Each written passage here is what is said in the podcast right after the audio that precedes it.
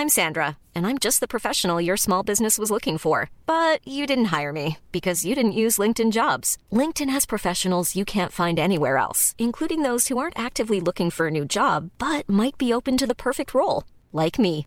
In a given month, over 70% of LinkedIn users don't visit other leading job sites. So if you're not looking on LinkedIn, you'll miss out on great candidates like Sandra. Start hiring professionals like a professional. Post your free job on linkedin.com/people today. Burrow's furniture is built for the way you live.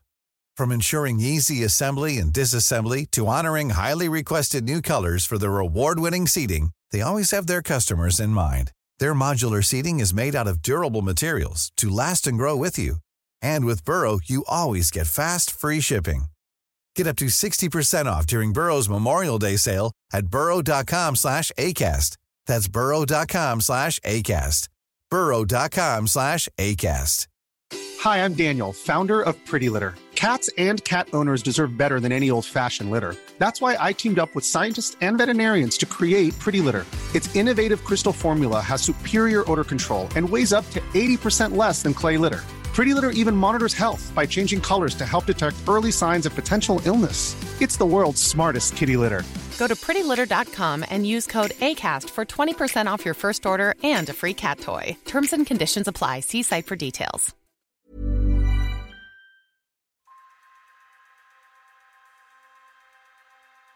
Hello and welcome to Streets Ahead, your podcast dedicated to all things cycling, walking, and wheeling in the UK and beyond.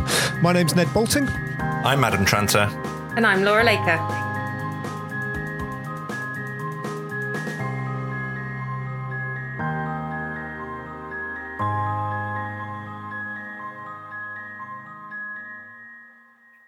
Now, we've got a special guest who I'm going to introduce uh, pretty much straight away. And the topic for this discussion on this particular podcast is as follows advertising. It's everywhere. And while most people think it doesn't affect them, research shows it undoubtedly impacts the decisions we make. Otherwise, they wouldn't bother doing it, would they? Tobacco advertising has been banned. Will car advertising eventually become the new smoking? Well, to discuss that this week, we have, and other things, uh, Leo Murray from Possible we're going to jump right in with him to discuss the topic. Uh, just for a bit of background, Possible has co authored two recent reports that you might be aware of if you've been uh, uh, paying attention recently on SUVs and car advertising. Smoking Out the Climate, that was about lessons from the advertising ban on tobacco for tackling the climate emergency, published in August 2020. And also Mind Games on Wheels, all about how advertising sold false promises of safety and superiority in SUVs. And that was published uh, very recently, in fact, in April 2021. So, welcome, Leo. Thanks very much for joining us. I know that you've been doing the rounds in media today, which is something we might, might be uh, able to talk about a little bit later. But just to kick things off, um, tell us about Possible. Um, and how you, who you are exactly and how you got involved and how it all got started. Thanks, Ned. Um, yeah, great to be on the show. I'm a, I'm a huge fan, so um, it's, oh, nice, it's, nice, it's nice to be here. It's nice to be here. True, true story. True story. um, so I'm Leo Murray. I am director of innovation at the climate change charity Possible, which I also helped to co-found. It used to be called 1010. So for a long time, we were called 1010 Climate Action, and it, it started as a as a partnership with the Guardian off the back of a film. It was the, the, almost the last thing Pete Postlethwaite did before he died. Uh, it's called The Age of Stupid, um, and uh, that was a film about a kind of apocalyptic future where everything had been ruined by climate change. And Pete Postlethwaite, Last Man Standing, looking back at uh, footage from the turn of the century, saying, "Why did we not do anything about this problem when we knew about it and we had a chance?" Um, so 1010 was originally just about cutting 10% of our emissions in 2010. Um, and it was in the run up, we launched it in the run up to the Copenhagen Climate Conference, uh, which, you know, some listeners will be old enough to remember, uh, Copenhagen and all of that. Um, and that was kind of the high watermark of certainly British public concern about climate change until Greta and Extinction Rebellion um, you know, 10 years later. Um, so the point of possible, what do we do? It, it's, uh, you know, what makes us different, I suppose, from peers in uh, in the environmental NGO sector is that we try to stay positive, um, and in particular, it's positive practical action. So we try to get people together to actually do something about climate change rather than just complain about it. So um, it's not like we don't ever do a petition, but you know, I, I, guess a lot of what my peers in the sector do is sort of professional complaining. Um, and and you know there is a lot of that. It's very well served, I guess. Uh, you know, trying to make people angry about climate change or the the things that um, the things that the government are not doing about it. And, and mostly we try to get people inspired about how the world would be a better place if we did something about climate change and uh, and actually offer people practical opportunities to do stuff about it. So we have a program which has recently launched called Car Free Cities, um, which is looking at uh, you know, the imperative in our climate change targets, when, when you look at what needs to happen in terms of um, reduction in vehicle miles driven in the UK, the implications of that, that won't be evenly distributed, the amount we need to reduce those miles. And it makes sense to focus on cities. Most of us live in cities. And uh, it never made sense, even if climate change wasn't a thing, you would you wouldn't want everybody driving around in single occupancy private vehicles in cities anyway, because it makes them worse places to live. So um, uh, that's that's you know we've got that whole program, and then the advertising project, which you were just talking about, our partnership with the New Weather Institute is um, is a separate project, but it, of course there's an awful lot of overlap. And what we are doing there, it's a, it's it's a bit of a departure for us actually because it is a bit of a no campaign, I guess. You know what we're saying is, you know, we work on behaviour change if possible, and actually, though people practitioners in behaviour change will know that um, it's no good just asking somebody to change their uh, routine habits without changing the choice architecture within which those decisions are made. And so that applies to hard things like infrastructure. So, you know, the, what's in fact, I, th- I think I've heard Ian Ian Walker speak about this on this podcast. You know, the strongest determinant of whether somebody cycles to work is not their attitudes on the environment or any demographic information. It's not income or gender. It's just is there a cycle lane? or isn't there a cycle? And if there's a cycle lane, people are much more likely to cycle to work. So hard stuff is very important for choice architecture, but actually so is the soft stuff as well. So is the cultural water in which we swim. And um, uh, advertising dominates cultural output and is really undifferentiated in, in, terms of, you know, there are no curbs on advertising things which are extremely carbon intensive. And that's what our campaign is is tr- seeking to introduce because we have public policy goals around climate change. They're, everybody agrees these are very important. Meanwhile, we have a multi multi billion pound industry which is pushing us to do the do things which we know we need to do less of. And it's very very difficult to make progress on behavior change, getting people to uh, behave in ways that are more consistent with tackling climate change mm. when you're swimming yeah. against that tide, you know, that huge tide. Yeah. Um, in, before I became a journalist, I was uh, I was studying to be a dietitian, and one thing that I learned, and one thing that kind of pulled me away from dietetics and towards kind of cycling, was that you can tell people all you like what what they need to be doing for their health and and whatever, but actually, if you're not changing the environment or you're not kind of supporting them to make those changes, then then people's habits are ingrained. And, and it really yeah and it really is the kind of little things that make a difference. But in order to make that happen it helps. Exactly. What's on the menu? You know when i was growing up there were no vegan options. There were no vegan sandwiches right? I grew up i was turned vegetarian as a child and i just knew I, there, you know there were two sandwiches i could eat. It was the egg mayonnaise sandwich and the and the cheese sandwich and that's what was on all the sandwich shelves. So there was no vegan option. So you couldn't. Still like that in places. Yes, yeah, many places. Let's, let's, be honest. The whole confusion between vegans and Vulcans only got only got cleared only got cleared up about eight or ten years ago in this country. Prior to that, nobody yeah. understood. Let's live, live long and prosper. exactly.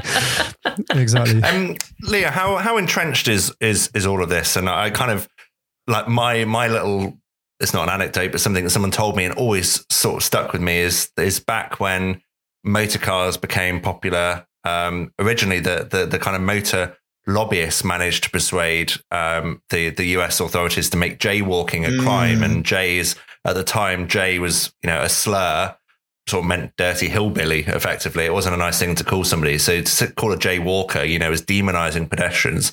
So even then, you know, there was the, being smart enough to try and make sure that the car had sort of you know un, unfiltered access to to all of our lives.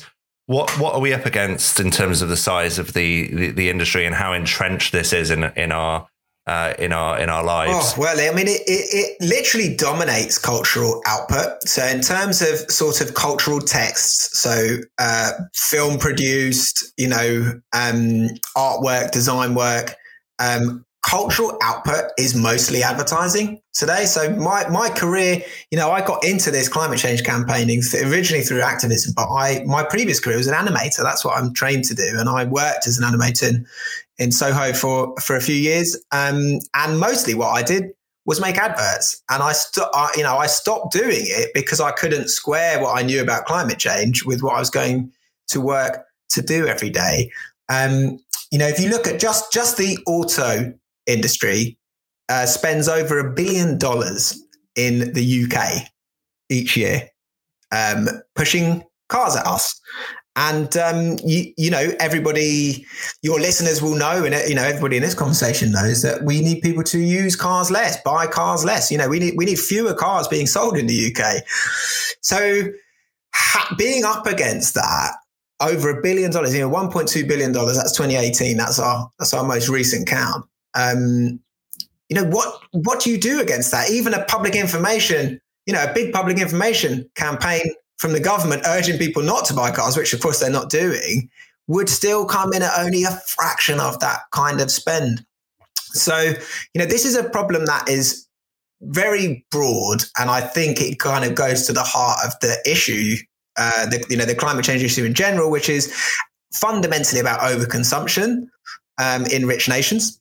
Uh, uh, and when I say overconsumption, I mean, you know, people consuming a lot more material goods, resources, energy than they need to uh, to meet their meet their needs and even meet even meet wants around their own well-being and life satisfaction. Um, and so advertising is you know is a key engine that drives that overconsumption and in particular very carbon intensive products and services so things like suvs flights um, and and fossil fuels themselves um, it's really clear that allowing these things to be pushed marketed aggressively to consumers at the same time as consumers are being asked to make changes in their lives which um, which are more consistent with with reducing emissions, this doesn't make any sense. You know, we we we're, we're pulling people in two different directions at once.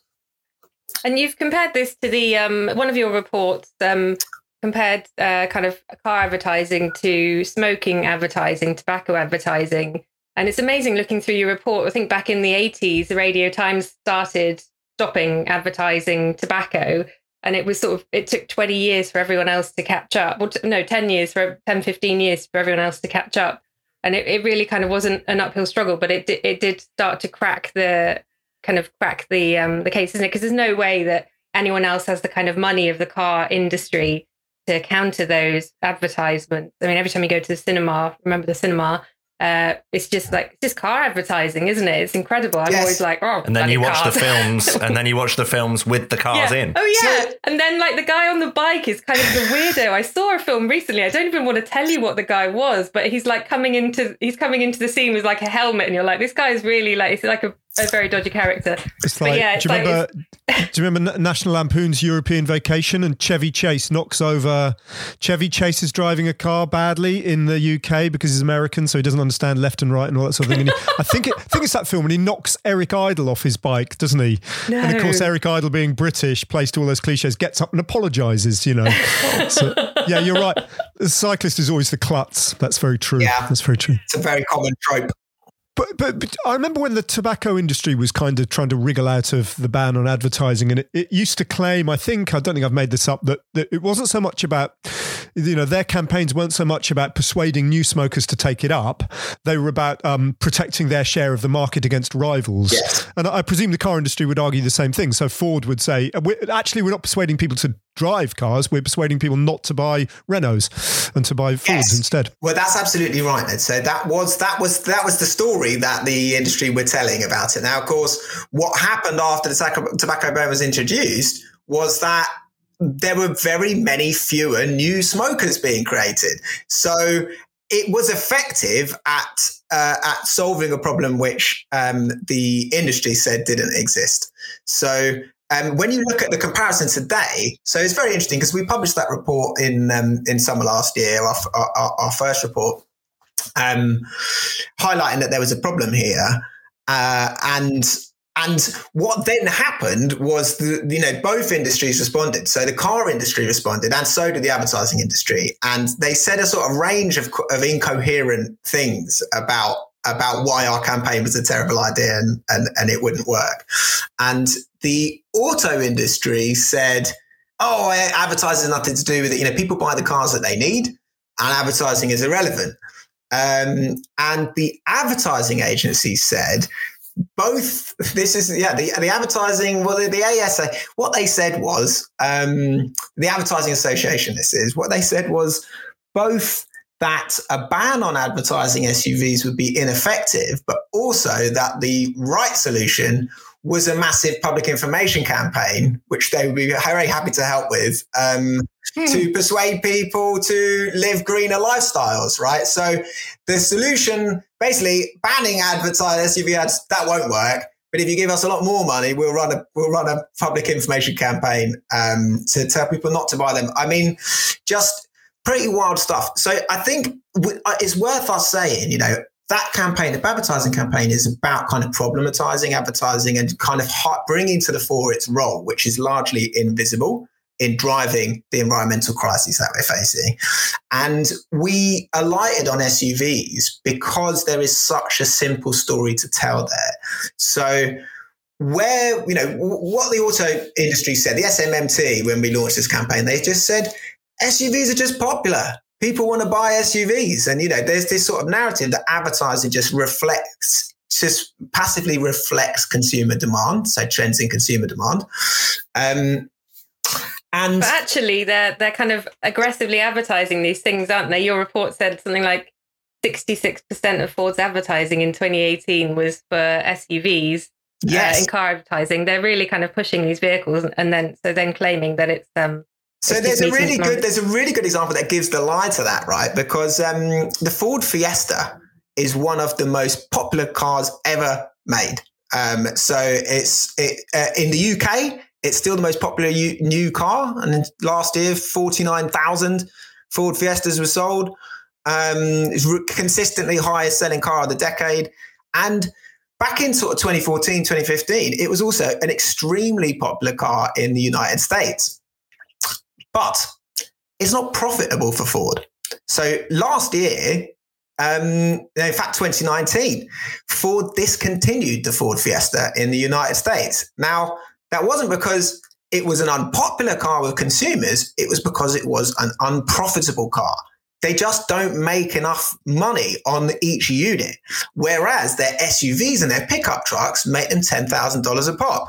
And so, from an amoral corporate perspective, it makes sense for you to shift your marketing spend away from your unprofitable product lines and towards your profitable product lines. But it just so happens that the profitable product lines are much larger, more dangerous, and much, much more polluting vehicles. And so that is, you know, you can trace this. It's really clear. So between between 2016 and 2018, Ford completely switched up its um, marketing spend so that it's now 85% of their market spend in the US is on SUVs and pickup trucks. So it's it's super clear.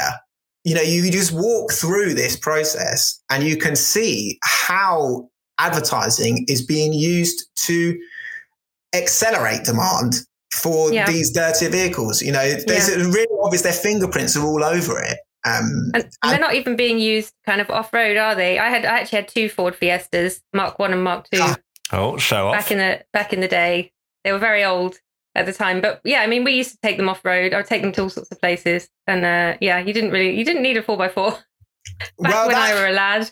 Um, yeah, that should but... be Ford's latest advertising campaign. You should be the ambassador. Yeah, just saying you don't need a four by four. I used to have a Ford Fiesta. I, have got, I've got a, I've got a confession to make. Um, last weekend, I had to make an essential journey to Newcastle, and I had to do it by car because I had to get around. So I had to hire a car and I, I, um, I went to collect it. There's a depot, a hire company about a mile up the road. I went to collect it on my Brompton, and I, uh, I happen to be wearing my hoodie that I ordered from New York that says um, that, that says The war on the cars. War on cars from the podcast. Brilliant, yeah. So, so I had I had a, I had a hoodie that said the war on cars on it, and I turned up on a Brompton to collect to collect my car that I'd booked, and um and they but they'd run out of the standard little compact car that I'd ordered, and um so I got a free upgrade, and the only car that I Mm. could pick up that day was an SUV. So I've just been ha- I- I've just been driving one up and down the A1M. So I I, sh- I kind of have to disqualify myself from this conversation, except to say except to say this, and I I think I said this on an earlier episode a, a while ago that one of my big kind of issues with this is that they are horribly well designed. I mean, they are, you know, they are they the the if you like the cockpit design, the kind of sense of comfort and easement and kind of like control They're and power that you on have. wheels, aren't they? That- I mean, They're it's, armchairs. just, it's phenomenal. I, you know, I've I only hire occasionally hire cars, and by definition, they're always brand new, and it always shocks me Hmm. how how amazing a brand new car is, kind of thing, and it appeals to the very worst in me, and it's quite a hard nut to crack that, isn't it? Because you know, unlike unlike t- f- tobacco and cigarettes, it's very it's p- pretty hard to stand that one up. Ultimately, wasn't it? So, what, why do you carry on smoking? Oh well, because that's you know with SUVs, you know, you're always going to have people saying, "But they're but they're an amazing tool. I need this thing in my life." You know, um, it's, So it's, a, tou- it's a yeah. tough one.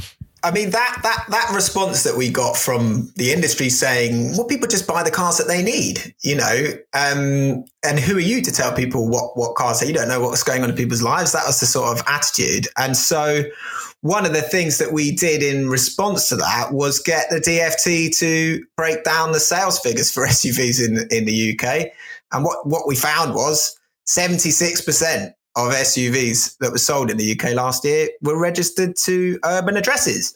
And even, even, right. So there is a question, what is an SUV? Because it's a bit of a, it's a woolly, you know, it's a slippery fish, actually, a- a- an SUV. We'll, I'll come back to that. But even for large SUVs, which are, have four wheel drives, have actual off road capability, um, it's still two thirds of those registered to urban addresses, right? Um, so Kensington and Chelsea is is indeed the capital. It's the Range Rover capital of Britain. One in every ten new cars sold in Kensington and Chelsea or bought in Kensington and Chelsea is a Range Rover, and thirty six percent of them are large SUVs. And there are no off-roading opportunities in West London. I live in West London. Um, you know, we've had Tony Devenish, who I'm I know you're all familiar with. Tony Devenish, uh, in the last couple of weeks, has has come out saying that West Londoners uh, need these vehicles. Um, big, uh, basically, he seemed to be saying because they've got second homes in the countryside. That, Yeah, that yeah. was the argument that he made. Yeah. If I can do it in my Fiesta, then then yeah, you don't need. Because that was one of the four. There were like you identified like four things that the uh, advertise SUV advertisers were kind of were kind of selling to people, and it was like get back to Mm. nature was one, dominate the road was two, help the environment was three, and protect your family was four. And the only real one that they were actually doing was dominating the road Exactly and the others right. weren't really like they're not safer. People don't really go on like cool adventures in them, and and yeah, and they're Exactly, yeah, they're- and they don't help the environment. never used off road. They certainly don't help the environment. And I think you've you've written about um, about how they are not any safer, right? So that's a really part of the message, the psychology of SUVs, what's being sold to people, you know, and why you see so many so many mums driving around in them in West London. You know, it's a really core part of it is keep your family safe. Mm. And you know, the irony there is that actually SUVs originally had quite a niche appeal. So Sport, um, it stands for sports utility vehicle. It doesn't it? Stands for sports utility vehicle. And you know, if you Well, like if you read, badminton, badminton and ba- badminton. Uh, and you're, stuff you're, like that. you're Or- not thinking of the right Driving sport. to the there, desert. No, badminton. Oh, you I can don't play understand. badminton. What have they got to do with sports? Um, so originally, you know, they they come. Their heritage is they are military vehicles originally, and then they sort of migrated onto farms um, and and back again. So it's you know it's worth reading the whole Mind Games on Wheels report, which goes through the history of the the evolution of an SUV and how they came to be sold to uh, ordinary families living in cities to do their shopping. The message about about dominate the road and keep your family safe you're not any safer in an SUV. You're in more danger. So you're more likely to die in a crash uh, than a than a, a passenger in another car. Um, but you are much more likely to kill a pedestrian. And so other road users are endangered by by the rise in SUVs, right? So objectively, they make the roads a more dangerous place for other road, particularly vulnerable road users, but also people in other cars. And so that's created a bit of an arms race. So uh, although originally SUVs were marketed to quite a small niche of people who were really into kind of macho military style vehicles, part of the way that the appeal is spread is by just it's an arms race on the roads. It doesn't feel safe to be driving yeah. around in a little Ford Fiesta when you've got um, whopping great trucks. Well, it's like that little that little graphic that always does around on the internet, which is you know t- Timmy Timmy would like to walk to school, but there's too many cars, so we drive him instead. And it's it's that yeah. it's that thing where we all have to then end up in this arms race to protect ourselves against other larger vehicles. And the larger the vehicle you you, you have, the the more ownership you feel um, of of the road. In terms of um, Leo, in terms of the Mind Games report, Mind Games on Wheels, um, we talked a lot about the climate, which is obviously one part of it. But just in terms of you know every day, we talked a little bit about pedestrian safety there. In terms of even if you weren't in, interested in the climate, we should all be interested in the climate. But let's say we weren't. When it comes to you know what our cities are like, when it comes to active travel, um, and all of these uh, and, congestion, which affects you know uh, congestion causes air pollution and um, climate change, but it's a, it's annoying uh, as well to to a lot of people. What did what does the auto industry kind what are the falsehoods that they advertise? I always see the adverts where the cities have no other cars in them. That always cracks me up. Um, but what what are the other tactics that that uh, I guess are, are conning us so there aren't. It's it's unusual to. It's actually unusual for them to even use a city. You know, so SUV adverts typically show the SUV on an open road in the countryside somewhere, and very often in sort of some rugged mountainous terrain. You know, on a coastal road or yeah, at the top of a mountain, driving through the desert. Um, you know, it's mostly natural settings. When they do depict cities, like you say, they are cities that are completely devoid of other cars um, and usually devoid of other people as well. Um, so, you know, the, the imagery of this stuff is actually originally it's shot through violence. Um, so that's a really consistent theme in the early uh, SUV ads, and a, a, brilliant one from from Britain for Range Rovers. Um, I'm not going to forget the catchphrase now, but it's uh, it double barreled. Um, only the yeah SUVs. It's not SUVs. Range Rovers are for uh, are, are the only choice for the double barreled, and it's a picture of a landed gentry with a shotgun on a, on a shoot. You know, double double meaning, uh, posh and armed. Um, and that that's who they were originally targeting those vehicles at. Um, but the you know the, the, the safety thing has kind of emerged. I, I, would say I would say of the f- different psychological themes that are played up in this stuff, the sa- the safety theme, and and because unlike the other unlike the other aspects, you know, so the freedom thing and escape to nature um, is it contains the seeds of its own downfall, right? So the more the more successful you are at selling these things to people, the less it becomes possible to escape from uh, to escape to nature, right? To escape from other cars, because wherever you go, there's a load of cars there already. There's a load of SUVs there.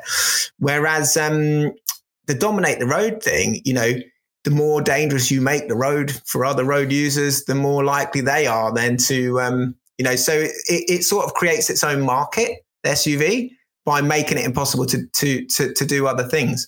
And I think you know your question about the kind of you know the other impacts that beyond beyond emissions. One of the things that we did when we looked at the uh, you know when we were first doing the categorization um, lookup tables from the European Environment Agency uh, registration stats was we looked at wheelbase. Now the uh, uh what we found was 150,000 new cars were sold in the UK in 2019 that are physically too large to fit in a standard parking space. Now that is something you know it will be familiar to everyone. You, you, you can you can see it. Cars just sticking out. You know, cars that are too wide to open the doors if you just park in a car park um, and you've got parallel parking on either side of you. Um, at a time when you know space is at a premium in our cities. Um, so that's that's a kind of you know it, it, was a it was a bit of an aside really, um, but we thought it would be an interesting thing to look at. And yeah, you know, adding 150,000 vehicles to the to the roads that don't fit in parking spaces, you know, what's happening is you've got local authorities who are going around repainting the lines and making their parking spaces bigger instead of thinking, hold on a minute, you know, it's a bit. It reminds me of that Lewis Mumford quote, which is actually about road building. You know, which is it's like tackling obesity by adding another you know, loosening your belt. It's um, you know, it's the it's the wrong approach. It's like, hold on a minute, you know, people haven't got bigger. you know, the, the people well, driving around well, these we, things. We, we have because we've been sat in SUVs actually. yeah, well, there, there there is that.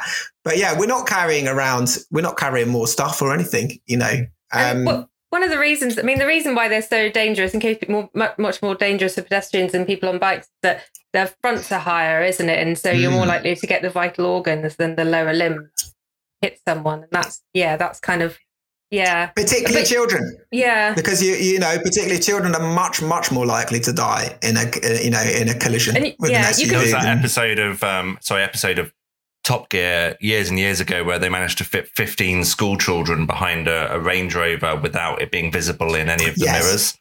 Like, uh, uh, it's just, I mean, and yeah, it's just nuts. It's just nuts. Yeah. And it kind of, it kind of feel you, I mean, uh, where I live, the roads can be quite narrow residential roads, and already the cars kind of hang over the middle line when people are driving towards you. And if you're cycling, it's quite, and it's even more scary when it's like this massive thing. And out in the countryside on a weekend ride, it just feels like it feels kind of much more much more dangerous. Um, so so you kind of you've kind of suggested um, ways that that that we can tackle this as a society, but I mean I guess it's not gonna it's not gonna happen overnight. But you you in your report you're calling for an end to SUV advertising and for ad agencies to reject reject taking work from. Mm. I mean we take we're probably talking about well we are talking about billions of pounds of advertising revenue in we are and that's you know that, that that's the exactly that's you know the difficulty is that it's a lot of people are paid not to understand this stuff you know um i think that that you know there are a lot of problems a lot of social uh negatives um that fall out of the shift to large more polluting vehicles but when it comes to climate change you know we have legally binding targets on this and uh, you know, the International Energy Agency has flagged this, has flagged SUVs as a problem globally. It's not just it's not just in the UK where they're now over forty percent of sales. It, it's it's in every major car market in the world, and the the shift to SUVs is responsible for um, the second largest increase in emissions over the last few years after the power generation sector. So in the UK, since 2016, the average CO2 emissions from a new car sold have been rising. They were falling until 2016 because of vehicle fuel efficiency standards, at which point they started to rise again. And the motor industry were like, oh, this is because people switch from diesel to petrol. But actually, when you look at the data, that's not true. It's because people have been switching to SUVs at this uh, ridiculous rate. So 2019, well, the four years running up to 2019, 37 SUVs were sold in the UK for every electric vehicle. Um, and so, and so it's pretty clear that you know this is pushing us in the opposite direction from where we need to go. Transport emissions have not fallen at all in the UK since 1990. So we think that there's a really clear imperative here, and uh, actually, this is a, this is relatively speaking, this is quite a light touch solution to it because what we're calling for is for the dirtiest third of vehicles to no longer be allowed to be advertised in the UK.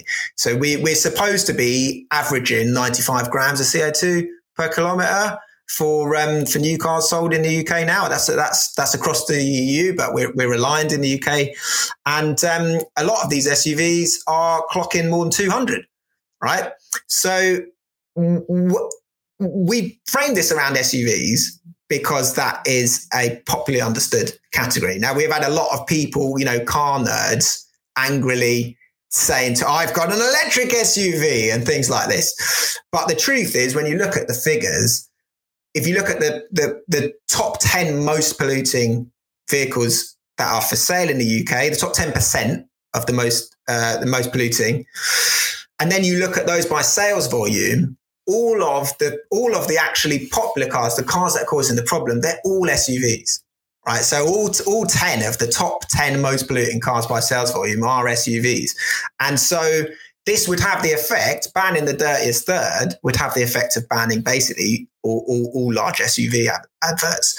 Um, Do you think that the the, the government will, might just or, or people might just say in the kind of free market that we we have that this problem, you know, this problem will I, I don't agree with it, but this problem will solve itself and and then does that link because people will people's habits will change in the same way that SUVs um, have made change their habit once. I do think you know EVs are growing in sales um, considerably, and I, uh, my general awareness has been much uh, much higher in my local area about people driving EVs. So you know people are going to start to promote EVs using car advertising, the same techniques, the same tactics.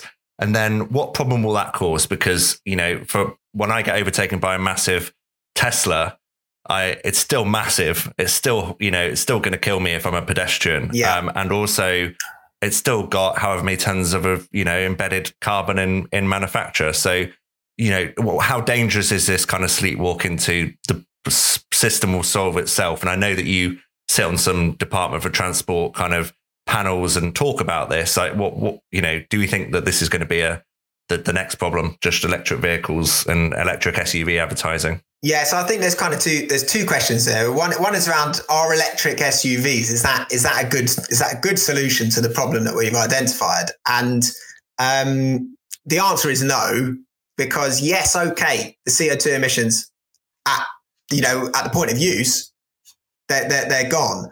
But these vehicles are much heavier. So an electric SUV is a lot heavier than a regular SUV. That increases tire wear and road wear. And of course, that's where most of the particulate pollution actually comes from. Um, and so it doesn't make that problem go away. Actually, they're heavier vehicles. They're, they're more likely to kill people when they do hit them as well.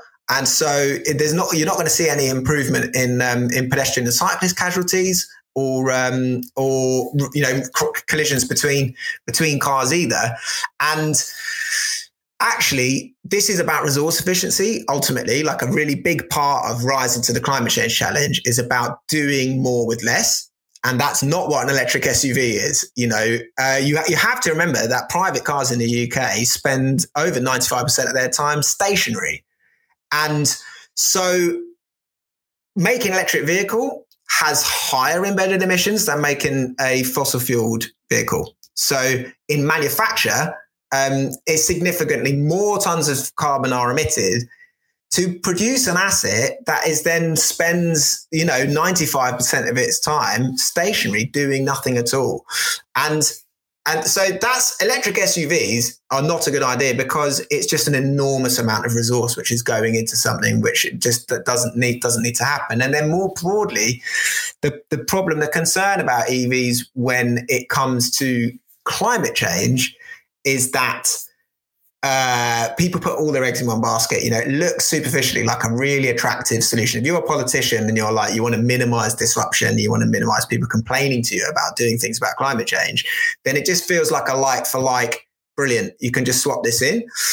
Now, the first problem with that is a sort of stock and flow analysis, which is that from the point at which you stop selling petrol and diesel vehicles, and 100% of new cars being sold are electric vehicles, it will still take 20 odd years for nine out of 10 cars on the, on the road to be electric, right? Because that, that's how it works. So there's a very long tail.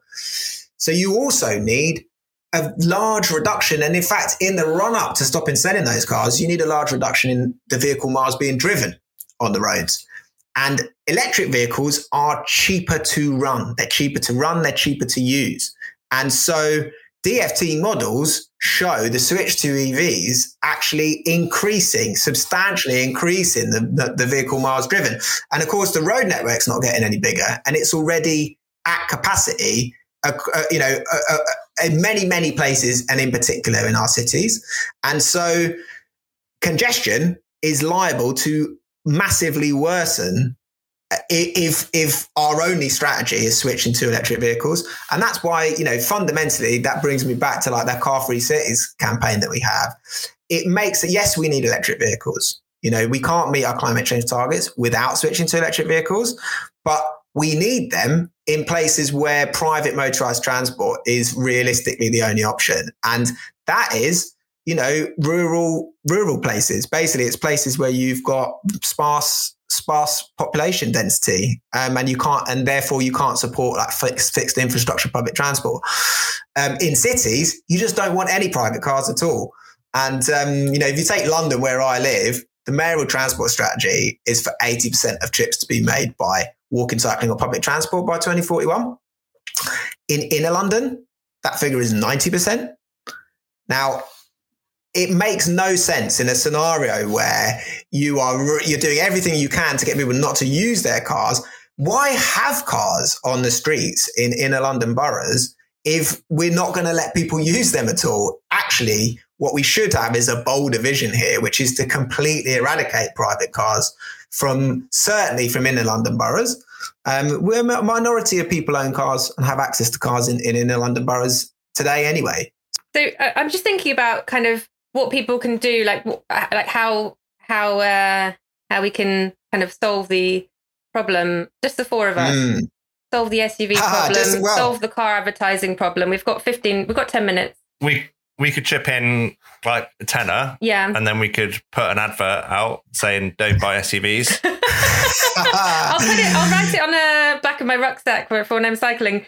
Um, but no, I mean, uh, seriously, um, the, so when we had, uh, uh, places like the Radio Times, one of the pioneers of uh, stopping cigarette advertising, is that kind of, does that kind of thing have an impact? Yes. And what is it? And can we ask our, the people that we're, a lot of people are subscribers to news organizations now can we ask them? Is it yeah. reasonable to ask them, given advertising revenues for journalism is kind of well? That's the you know the yes that, that's the difficult that's, one. Some people do complain, but complain to us about that. Um, you know that journalism's already on on its knees, and you know relies on advertising revenue. But of course, you know, if you were to ban the the car industry from advertising SUVs, that would just they would they would. It's not like they would stop spending money on advertising, right? They would just they would they would be forced to advertise less polluting models. Mm. Um, now, when it comes to what can people do?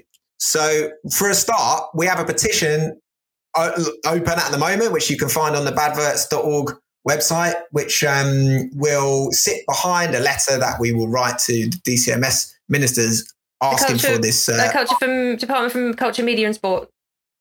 Exactly. Uh, they're, they're technically responsible for regulating advertising. And so uh, it'd be great to get as many names as possible on that. But, you know, at a more practical sort of or a more a closer to home level, actually there is a lot of advertising that is controlled by bodies that have a public service remit in some way. So, in particular, passenger transport authorities.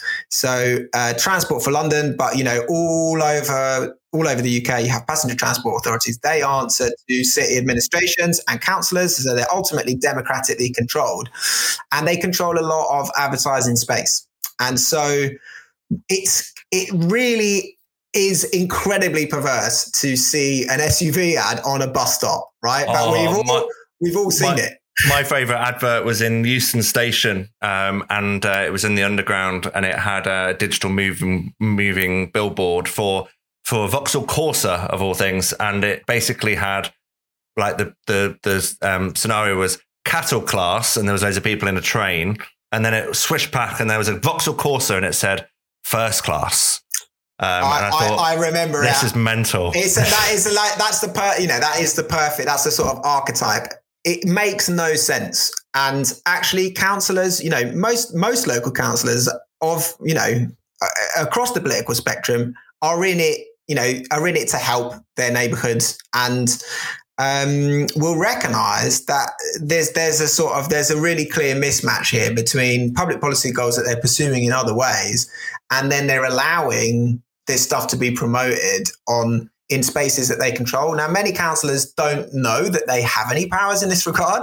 Um, and so that's what we've been finding as people have been writing to councillors. But we've got there is a motion um, that has already passed first stage in Liverpool City Council to ban SUV ads and other other high carbon advertising. Are we talking billboard? We talk yes, bill it's billboards and bus stops for the main part. Now, Transport for London obviously also has the London Underground network, and we will be taking this up with the new mayor after May um, to try to, you know, so TFL is a good example of a space where uh, there is a lot of advertising that many, many people see every day that is controlled by a public body, and already there are curbs. So there's loads of precedent. TFL don't allow adverts from, for instance, uh, companies that are headquartered in countries that have the death penalty for gay sex.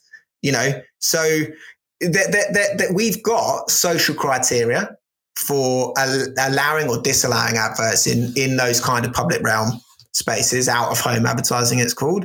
And so that's a really good place to start. So um, you know we've got a right to councillor action on the badverts.org website. Um, it'll need a bit of rejigging after the elections because that's that's how it works but um, you know that is a really good place to start and then right into right into media outlets of course the guardian we should give them a shout out now because they have the guardian have already banned fossil fuel adverts they will not take adverts from oil companies anymore they will they take, take flight ads. Though. That's right. They do take car ads. They do take flight ads, and they've defended that by saying, you know, we we can't take the hit.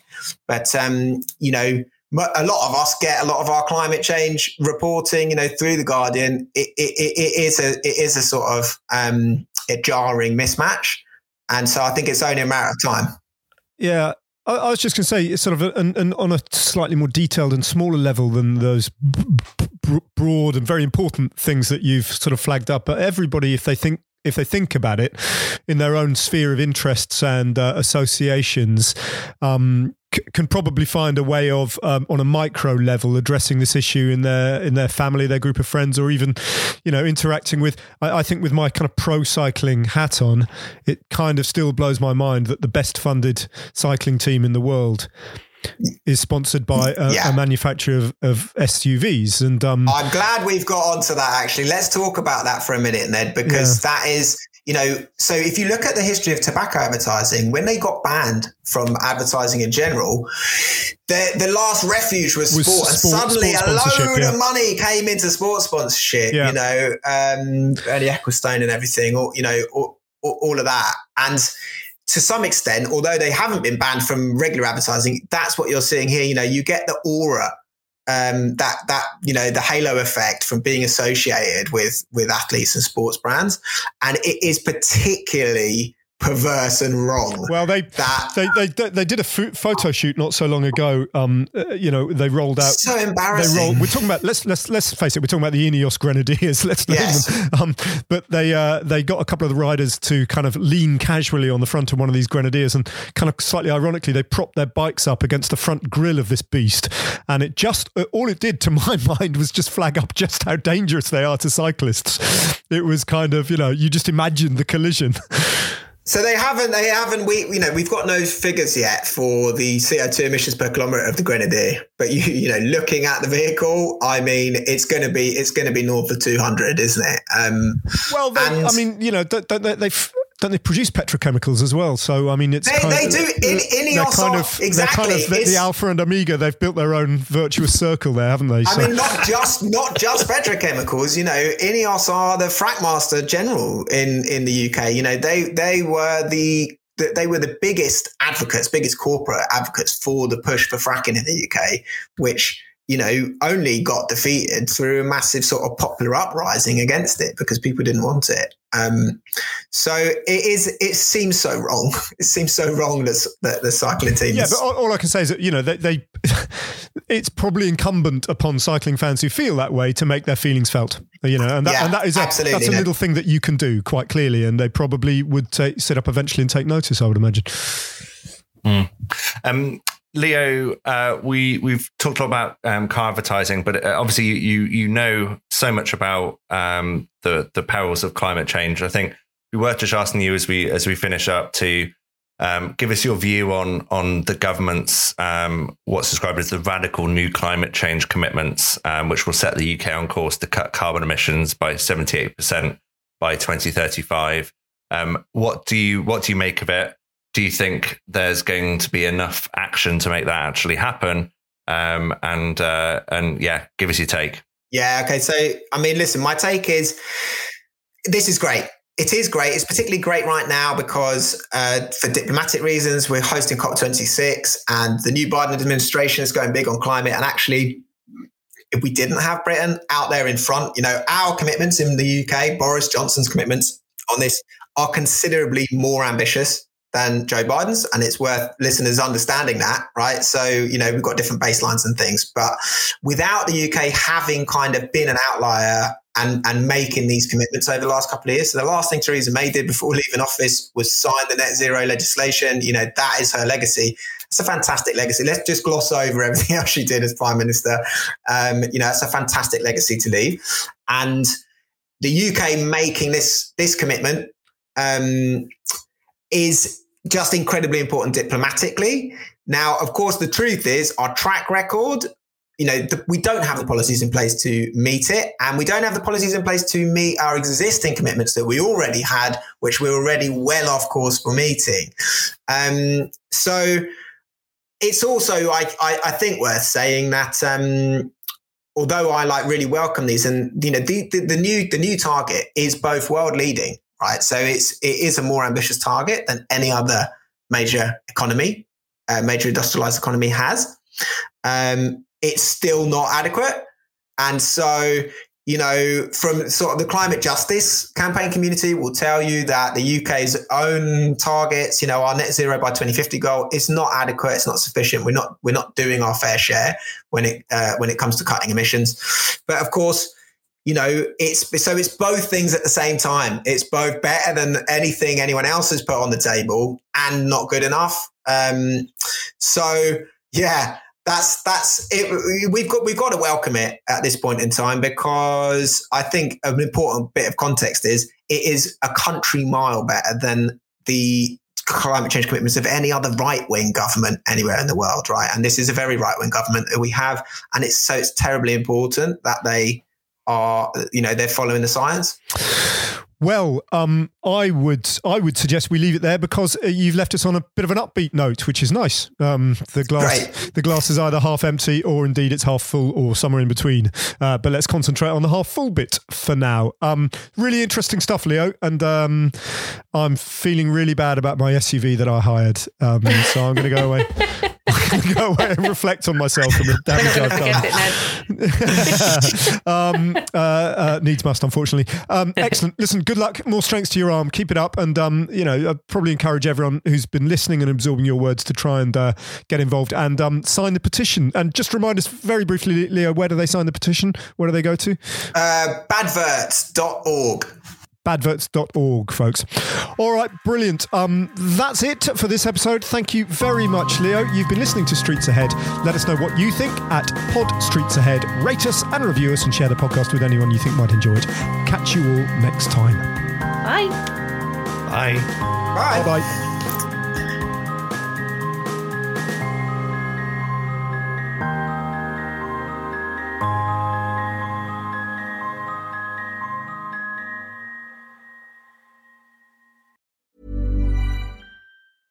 Want flexibility? Take yoga. Want flexibility with your health insurance? Check out United Healthcare Insurance Plans. Underwritten by Golden Rule Insurance Company, they offer flexible, budget friendly medical, dental, and vision coverage that may be right for you. More at uh1.com. Planning for your next trip? Elevate your travel style with Quince. Quince has all the jet setting essentials you'll want for your next getaway, like European linen, premium luggage options, buttery soft Italian leather bags, and so much more and it's all priced at 50 to 80% less than similar brands. Plus, Quince only works with factories that use safe and ethical manufacturing practices. Pack your bags with high-quality essentials you'll be wearing for vacations to come with Quince. Go to quince.com slash trip for free shipping and 365-day returns.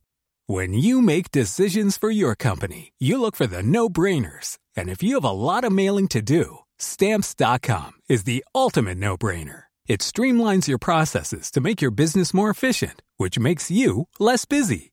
Mail checks, invoices, legal documents, and everything you need to keep your business running with Stamps.com.